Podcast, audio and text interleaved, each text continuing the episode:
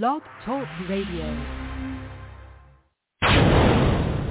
Tune in to the hottest sports talk show on Never Had It So Good Sports Radio. Join us weekdays at 7 p.m. Stories about players and coaches of all levels. We make it easy to talk sports.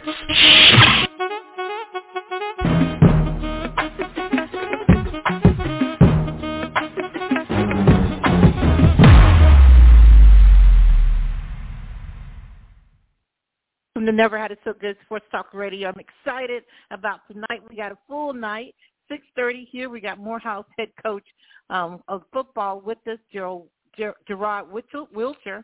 I am just really messing that up. And I can talk, listeners. Gerard Wilcher, he'll be with us in just a moment. My co-host, the legend, Duck Riley. I've been talking about all day. I even put in the thread, Duck. I love Duck. That's the post. Ain't nobody comment, Duck. Nobody said a word. About that, Duck? Hey, hey, Princess. They know the deal. They know you're being petty today with that with that Florida stuff. Look, Duck, it was took everything I had not to go ahead and post that he's coming based off of my information. I wait until I waited until they uh, announced it, but a Spelman grad, it is always good to get a Morehouse man on the radio, Duck. So I'm excited about tonight. Coach Wilcher, how are you, sir? I'm doing great. I'm doing great. How you guys doing this evening? oh man, we got the we got the we got the man on here, Princess. Man on, got the man on. I want to talk for sure. Duck, go ahead and get started with Coach, and I'll come in at okay. the end. Okay. Coach Richard, okay, kind of tell uh, tell us how it got started. You know, what made you go into coaching?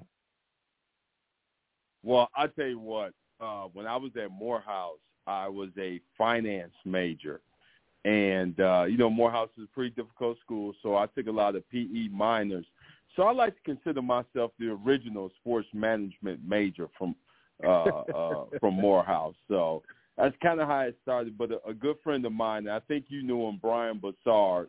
I played for Brian uh, probably his second year coaching. It was my last season. He's the one that talked me into coaching. And I'll be honest, I told myself, I'm to give you one season. If you don't like it, I was to go in the service. I was to go in the Marines and be a lawyer. Uh, and I loved it, and I've never looked back, and I've never really gone to work I just go coach ball. That's not work. Okay, yeah, and you know, and I don't know if everybody. I know for some of the listeners that are listening, uh, uh Rashard was a great guy, man. Uh, you know, hey, rest yeah. in peace, bro.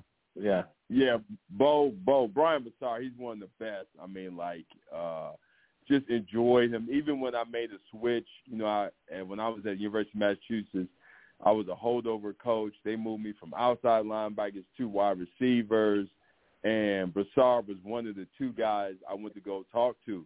The other guy was actually the legendary Billy White Shoes Johnson. So those are the two guys that really helped me become a, a good wide receivers coach. Okay, yeah. How how was it, uh, Brian, when you when you started with Bo? Uh, what what were you coaching with him? Well, what happened was uh it was actually 91 season. Bo was my position coach in the secondary okay. of Morehouse. So we we won the last SIAC championship that Morehouse has been a part of was 1991, and Bo was coaching on that team. And then Bo left. I think he left for more money, went to Westchester, Delaware, somewhere. You know how we do as coaches. We just start bouncing and bouncing and bouncing. Um, but like I say, I think at the time when I was coming, uh, becoming the wide receiver coach at UMass, he was probably out in Wyoming.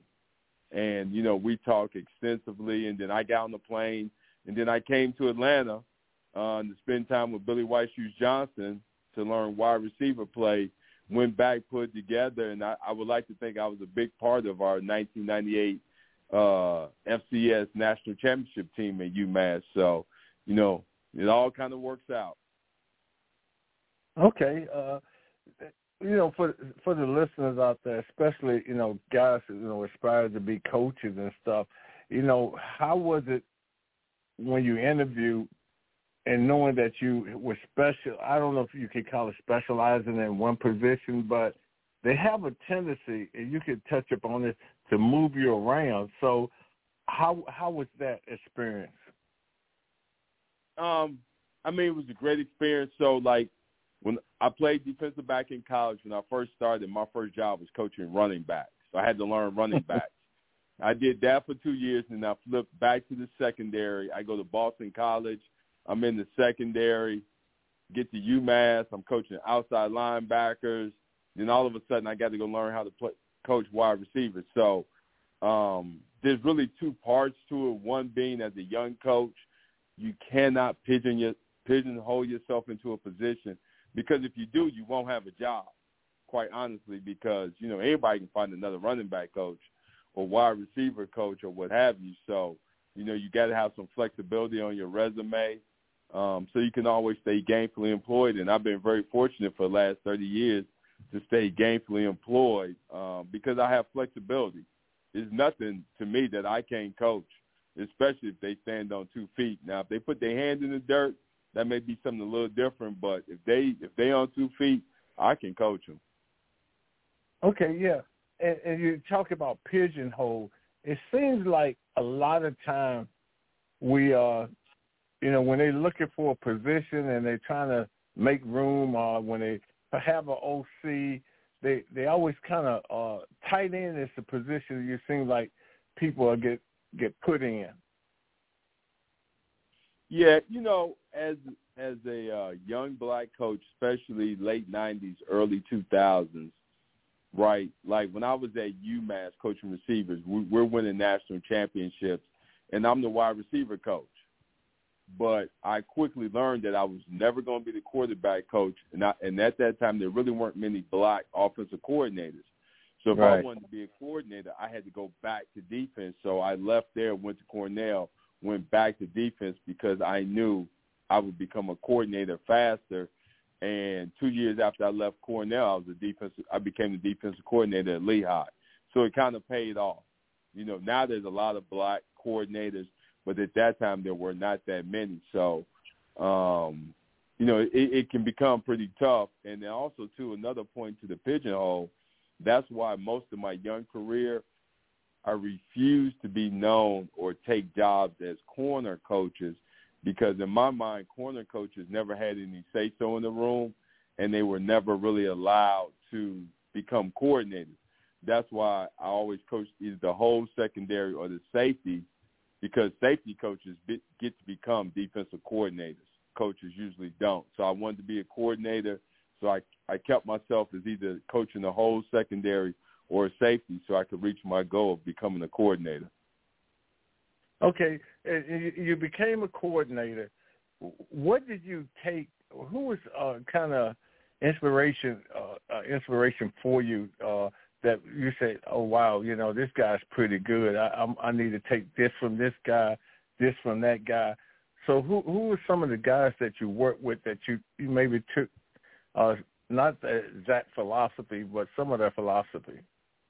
Well, I would say probably my three biggest uh, philosophy, three biggest influences on defense were number one, uh, probably Phil Elmassian uh, Phil was a long-time coach, Virginia Tech, Boston College, Syracuse. He went all over the world, but he was right. a big eight-man front guy. So there was a lot of things I learned. I learned the eight-man front from him. I learned bear defense uh, and some four-two-five stuff from him. And then Shannon Morrison, you know, taught me a lot about how to coordinate, how to deal with staffing, things like that. Shannon is now at Marshall University coaching, I think, linebackers or secondary. And then Dave Kotulski, who since retired, he was a big three-four guy. So now I had the four-two-five, the four-four, the eight-man front guy, and then I learned the three-four stuff. So at some point we put it all together where we could be flexible, and we were kind of on the forefront of going uh, at Lehigh from the three-four to the four-two-five to the bear front and being able to move and stem and we played with that. And I think you would see our record, you know, from about 2009, 10 through 13, we were pretty stingy on defense. Okay, you know, and dealing with all these coaches that you worked with and worked under, who was it that you worked with now that's probably was kind of ahead of his time and finally got his shot? Um, you know what? My current defensive coordinator, Charles Alexander, uh, we worked together at Lehigh, young coach. He went on, coached a couple of different places, went in junior college ball, had to go to NAIA ball to become a defensive coordinator, was in NAIA, NAIA the last couple of years and was pretty successful. Uh, as a defensive coordinator, was like an NAIA coach of the year on defense, and now he's my defensive coordinator. And I feel like I'm stealing because he, he's done a tremendous job – but a lot of people would not give him a chance to get out of NAIA ball to coach NCAA ball because, you know, stigmatism. Oh, you're an NAIA coach, you know. like people used to say, oh, you're an HBCU coach. And right. I'm like, only thing I care about is the football is oblong and he stops people. So that works for me. Okay, yeah, and uh, I see you you brought along Stan Clayton, but that that's a that's a that's for a different show. But anyway, uh, but uh, you know, it's great, you know, to kind of hear what you're talking about. But uh, now I, I want to know how you worked your way into being a head coach. How did this, you know, take place? And and I know you were working towards it, but what were some of the maybe some of the stumbling blocks in your path? Um, access, knowing the right people. When you go to a school like a Morehouse, um, and there's not a lot of people out ahead of you coaching at the higher levels, it's hard to move around. You know, as much as this business is about what you know, it's about who you know. And there's plenty of people who have passed me in my career or moved a lot faster because they played at bigger schools or there were a lot of people from their school in the profession coaching. So they always had people to help them along to get them to different places. And as I came along the last 30 years, I can honestly say that there was nobody ahead of me from Morehouse that reached back and said, hey, man, you coaching, you're doing a great job. I'm coaching over here at this school. I'm at this university. I'm gonna help you out. That has never happened for me. So I've kind of been self-made to a certain degree.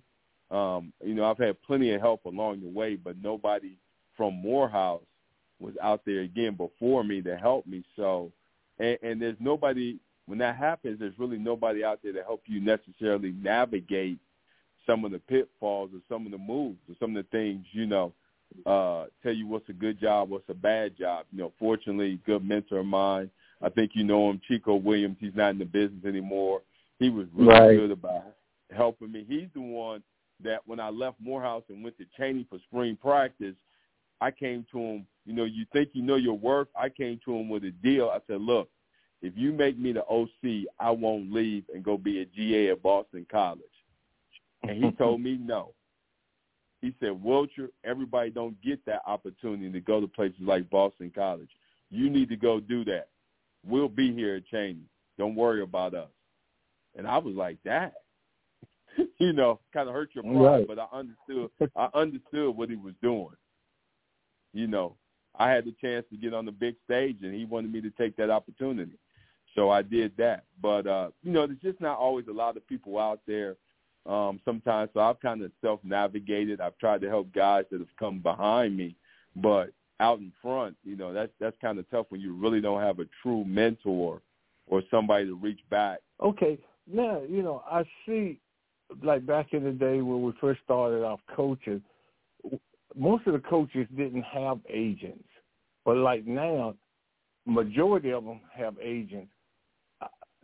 How how important is the agent involvement with you know the NCAA or being able to get your foot in the door? Um, I think it's a partnership between you and your agent, and I think that's where a lot of guys make mistakes. They hire agents and then do nothing because they expect their agent to do everything. Um, that was one thing my agent explained to me very early on. Is like, look, this is a partnership. Some jobs she gonna find, some jobs I'm gonna find, but we have to work this from two different angles because you never know who can connect the dots and how we can connect the dots together. So I understood that. Um, but a lot of people they don't understand that. They just sit back and wait for their agent. Oh, my agent got to get me a job instead of saying, no, we need to work together to get the next job. And be honest with you, I I probably started a war. I don't know what year it was, 2007, 2008. I was at a, a, a BCA meeting, and it was some guys up there who had agents. And, you know, at that time, nobody really had agents. And right. I asked the question. I said, "Who was when we should get agents, and I don't know what else I said. And you would have thought I had four heads for asking about agents. But I, I was like, if somebody don't tell us, how do we find out? Why are you all keeping it a secret? And really, yeah. I didn't have an agent until 2014, right? When I was I was at Lehigh, uh, my last two years as coordinator, we go 10 and one, eight and three, and they fired me after an eight and three season. And they fired me like January 3rd with the understanding that, hey, look, we gave you enough time to go to the convention and get a job. Hmm. And I was like, dude, jobs are done by then. What are you doing? Um, I was like, y'all wanted to fire me. Why didn't you fire me in November after the season? But they waited to January. They waited like two months to fire me, probably because I was one of the top recruiters and they wanted my recruits. But fired me late, so then I had to go get an agent. And you know, I went and got Alexis. You know, Alexis, Alexis Cobb. Yes, yes, um, she's been on the show. Yes. So that's my agent. We've been together, I guess, shoot, for almost 10 years now. And the reason I chose her was because I was the one running pro day, and everybody wanted to come to my pro day at Lehigh. And she was one of the few agents who I met at that time, and no offense to any agents, but she was one of the few agents I met that I could have a conversation with, and I didn't feel like I need to go get like uh take a shower or get hosed down after the conversation. She was she was not slimy. She was real. And I know a lot of guys have trouble with black female agents, but you know, I was raised by a single black female. So I understand the language they speak. Okay. You know, and sometimes black women can be a little harsh, but you know, as black male, if you're raised by a single black female, your mama done been harsh to you a couple of times. so so you'll be okay. All right. All right. Uh, I want before I bring Princess in, uh, Coach Woods, I want to talk about camps, and and for some of the moms and some of the young men that's listening, why would a camp benefit them? Why why why should they come to Morehouse to a camp? Well, first of all, um, you're going to get coached at our camps. I don't run mega camps, right? I cap my camps at 300 um, just for safety and things like that. But my goal is if you're going to be with me two, three hours, I want every single camper to leave and say, man, them Morehouse cats, they coach me. I learned something today, right? Yeah, we're going to do the testing and get the numbers and all that stuff, and that's great. And we're going to have competition, but part of camp is to learn. And how do you get better if nobody ever teaches, right? So I want my camps, they're going to be, uh, we're going to be hands-on, and I want my guys to be able to leave and tell their parents, I learned something today, right? Because I can't, I had a son that played Division One football, played at Delaware State. We used to go to camps. All these camps be money makers. I'd be like, how many kids? Be like, 1,200 kids. They're like, yeah, tell your son to come, come compete. I was like, with 1,200, you won't even notice them. right? So come on, man, don't do that. So we're going to have camp, and like I say, my camps are capped. I've invited a bunch of different schools, Ivy League, Patriot League, service academies, other schools to attend camp. Um, because you know here at Morehouse we're a little bit higher academically, so I'm trying to stay somewhat in that realm. But they're open to everybody, um, and we'll have some other schools attend. Uh, but that's just kind of the focus I wanted to have um, with camp. So I have three camps. June 9th and June 16th are wide open camps with, you know, the people I mentioned before coming to camp. And then June 13th is a, a collaboration between myself and Deion Sanders on the camp, and uh, you know that'll be probably a little bit more five star ish, I would imagine. But again, I capped that camp too uh, because again, I want people to get coached. I, I'm not into meat markets. I don't do meat markets, right? I want to, I want to, you know, I want to be able to truly evaluate every single kid that steps foot on my campus. Has there been a great response knowing that uh, Deion is going to be one of the ones uh, coming to your camp to uh, uh, sharing the camp with you? Um, you know, I launched the camp probably. Um, I knew about it. I sat on it. It just so happened me and Deion spring games were April 22nd, so I launched it like that Sunday after the spring games, right? Because especially here at Morehouse, we don't have a huge uh, sports information department and I wanted to make sure that messages don't get overlapped. So I sat on it a little bit. Um, you know, the, I think the rate for the camp is going pretty good, and I always, you know, we're probably gonna have a few walk-ups on camp day, but I expect that camp to sell out, and then you know, I expect my other two camps to probably get to about a hundred to 150 kids. So that's big enough for us. And I'll talk to you a little bit off air, but uh, again, before Princess come out, give those dates again to the for the listeners out there. Okay, there are three camp dates. It is June 9th, June 13th, and June 16th. So two Fridays. So here's the deal. June 9th, June 16th, you come to Atlanta, you camp on Friday at Morehouse. We get you a tour of Morehouse. You hang out in Atlanta on Friday night, and then you fly home on Saturday. It's a great day. Everybody wins. Oh, okay, uh, Princess. Coach Wilcher, I wanted to um, ask several things here, and I'll start with um, how did the collaboration with Deion come, come about? Have you all been teammates um, or just in the coaching profession um, for quite some time? No, no. Um, you know, I met Deion once when he was a player way back when. People on his staff, he, you know, they somebody from over there knew somebody here at Morehouse. Um, so that's just kind of how it came about. They reached out to us and asked us if we would be interested in doing it. You know, I would have been a fool to say no. Like, yeah, let's do it. And I, you know, I think it's a win-win for everybody. You know, we get a, a great caliber student athlete on campus – uh, at Morehouse, we get a chance to coach them, evaluate them.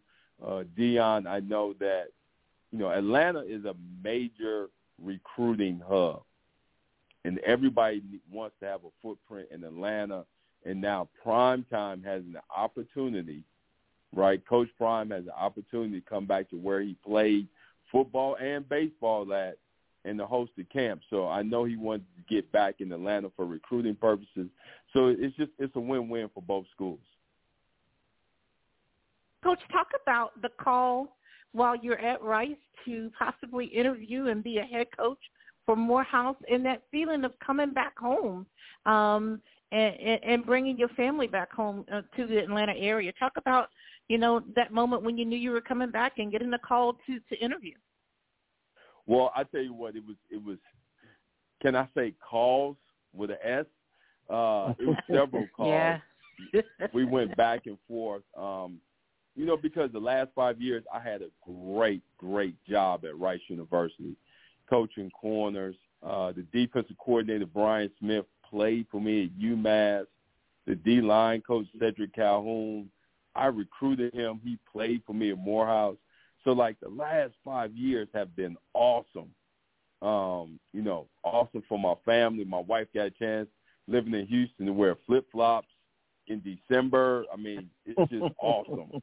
You know, and so uh, right about the time they were letting Coach Freeman go, some people reached out to me, and I told them I was like, look, I don't know if I'm interested at that time because Morehouse season ends like the first week of November. I had three games left in my season. So I told him, I said, look, I'm interested. I think I'm interested, but I'm not going to talk to you till my season ends. And then, you know, season ended, and then we get a bowl game. For Rice, it was their 13th bowl game in school history. Rice doesn't have a history of going to bowl games, so that was huge. Um, even though we didn't have a winning record, because we're smart kids at Rice. We we had the APR to go to a bowl game. Um, so don't make a difference how you get to a bowl game. You get there. So then I went through the bowl game process again, having a couple of side conversations here and there with some people. And right after the bowl game, it really started to heat up that this was going to be a thing. Um, I did a Zoom interview, which I thought went okay. Fortunate enough that it was supposed to be been final two, and they decided to throw me in there to make final three. And I said, "Oh, y'all in trouble. Y'all let me come on campus." So I came back to campus and you know knocked it out the park. And you know, some people said to me, "You got to be careful." You know, people, we don't want people to think you're arrogant. And anybody knows me know I'm not arrogant. But this my school. This my stuff. I know this place better than anybody. So, you know, I just used that resource and things like that. And it was exciting. And I'll be honest with you, my kids weren't always on board. They was like, Dad, if they're not going to resource you and take care of you, you're going to kill your career. Don't do it. Because my kids are athletes. They understand the business. And they were adamant about that. My wife, you know, people were like, oh, your wife gets to come back home. My wife from the south side of Chicago, she could have cared less about Atlanta. right? But she was in the same vein that that she wanted to make sure I was taken care of and they were doing the things that they need to be and, and probably the biggest goal for me um, is that the president of the National Alumni Association, Jabbar Edwards, we're teammates, classmates, and teammates. So walking in the door, not only am I an alum, but I have the president of the National Alumni Association on my side. So, you know, he played one corner, I played the other corner. You know, the two of us, we think we can conquer the world together. So that's what we're here to do. Speaking of knowing the campus, my freshman dorm was Chadwick Hall. What was your freshman dorm, sir? Where was your freshman dorm? Chadwick Hall. Where's Chadwick? There okay. anymore. Okay. It was in the so, very back. in the very back. Okay. So my freshman dorm was Fair Street Housing. So we're talking about before Perdue Hall was built. There was there was houses. that were very project-ish uh, on Fair Street, which I think is now called Movement Boulevard, but it'll always be Fair Street to me. And there were four houses, and then was another house where the president's house sat, and uh, called Greenhouse, and that's where the football team lived. So my first three years of school, um, there were you could have athletic dorms, and then 1990, Oklahoma blew it for everybody, and so after that, there were no more athletic dorms after 1990, and I eventually moved off campus and lived on Buford Highway. Okay it was just nice hearing your voice and getting to know you and to see you supplanted at Morehouse College. We just got a couple minutes left. Um, a shout out to your wife and all the support. Just give me that. Just talk about how you need a family that supports you as you move throughout and navigate your coaching career. Well, first, I would say that if you're going to be married in this business, there's two type of coaches' wives. There's married and divorced right? so you either got to be down with the program from day one. First time I met my wife, we're having a conversation. I'm like, look, I'm a ball coach, just so you know. And I'm going to move around and, you know, so if you're going to be with me, this is what you got to do. And she was like, dude, I just met you. I'm just trying to get a meal. So 20, 27 years later, we're still together. But, uh, but no, you, you have, your wife has to be a rock star um, because a lot of times, like she says, during football season, she's a single mom. She got to take care of the kids while I take care of somebody else's kids. You know, she's done a tremendous job. All three of my kids are going to be college graduates. Two of them have outstanding jobs. The youngest is finishing college. She's in the Air Force. She's probably going to be an agent or something like that, athletic director. So um, your wife has to be a rock star, and she got to be able to hold it down. But also, too, when she calls you for help, the first thing you can't say is why you calling me, right? If your wife calls you and like the kids are acting up, I need help, then you got to go be the hammer, right? It, it's just what it is. I tell people all the time. I think one reason that we've made it so far is because we're like Batman and Robin. Sometimes I'm Batman, she's Robin. Sometimes she's Batman and I'm Robin, and I'm okay with that. You know what I mean? Like you got to be able to flip roles depending on what you're doing and be all right with it. So um, we understand that. I think we work well together. Um, you know, sometimes I don't take coaching as well as I should from her, but that's okay. Um, you know, I play corner. We can be a little hard headed, and she found out because I went to Morehouse. They say that you can tell a Morehouse man, but you can't tell him anything. Since she heard that, she's like, "That's the answer to the test." So, uh, you know, but no, I, I just I, I think your wife just has to be a rock star, and she got to be down for the cause and understand the mission. And then when it's time for you to do your thing, you got to be able to do your thing. And congratulations, Coach. We look forward to it, and we're going to try to get there. Um, I, I definitely want to come Morehouse and Spelman homecoming, so hopefully I'll see you then. Sounds good. Sounds good. First hot dog Just on me. Go ahead. I love that. I love that. Duck. Uh, hey, I appreciate it. I'll hit you up, man. I might have to. I might have to come down and put my stopwatch to use. Come, come on down, man. Come on. You know I I got room for coaches down here. Come on down. And just so you guys know, we have homecoming October 28th, but October 14th is actually our first home game, and it will be my first home game at Morehouse since 1994. So I'm trying to blow that out, sell out the stadium, make it a white out, do it all. We're going to do it big here. So very right. excited. Yeah. Okay. We'll promote I, that I might for have to get with uh, get with Derek Sellers and them and, and do that, man. Let's let's go. So all right, you all. Thank you. Thank you. That's head football coach from Morehouse College, and we will get reset here and get the men in for basketball. Coach Wilcher, have a great week. Never had it so good. Sports Talk Radio. We'll get reset and come back.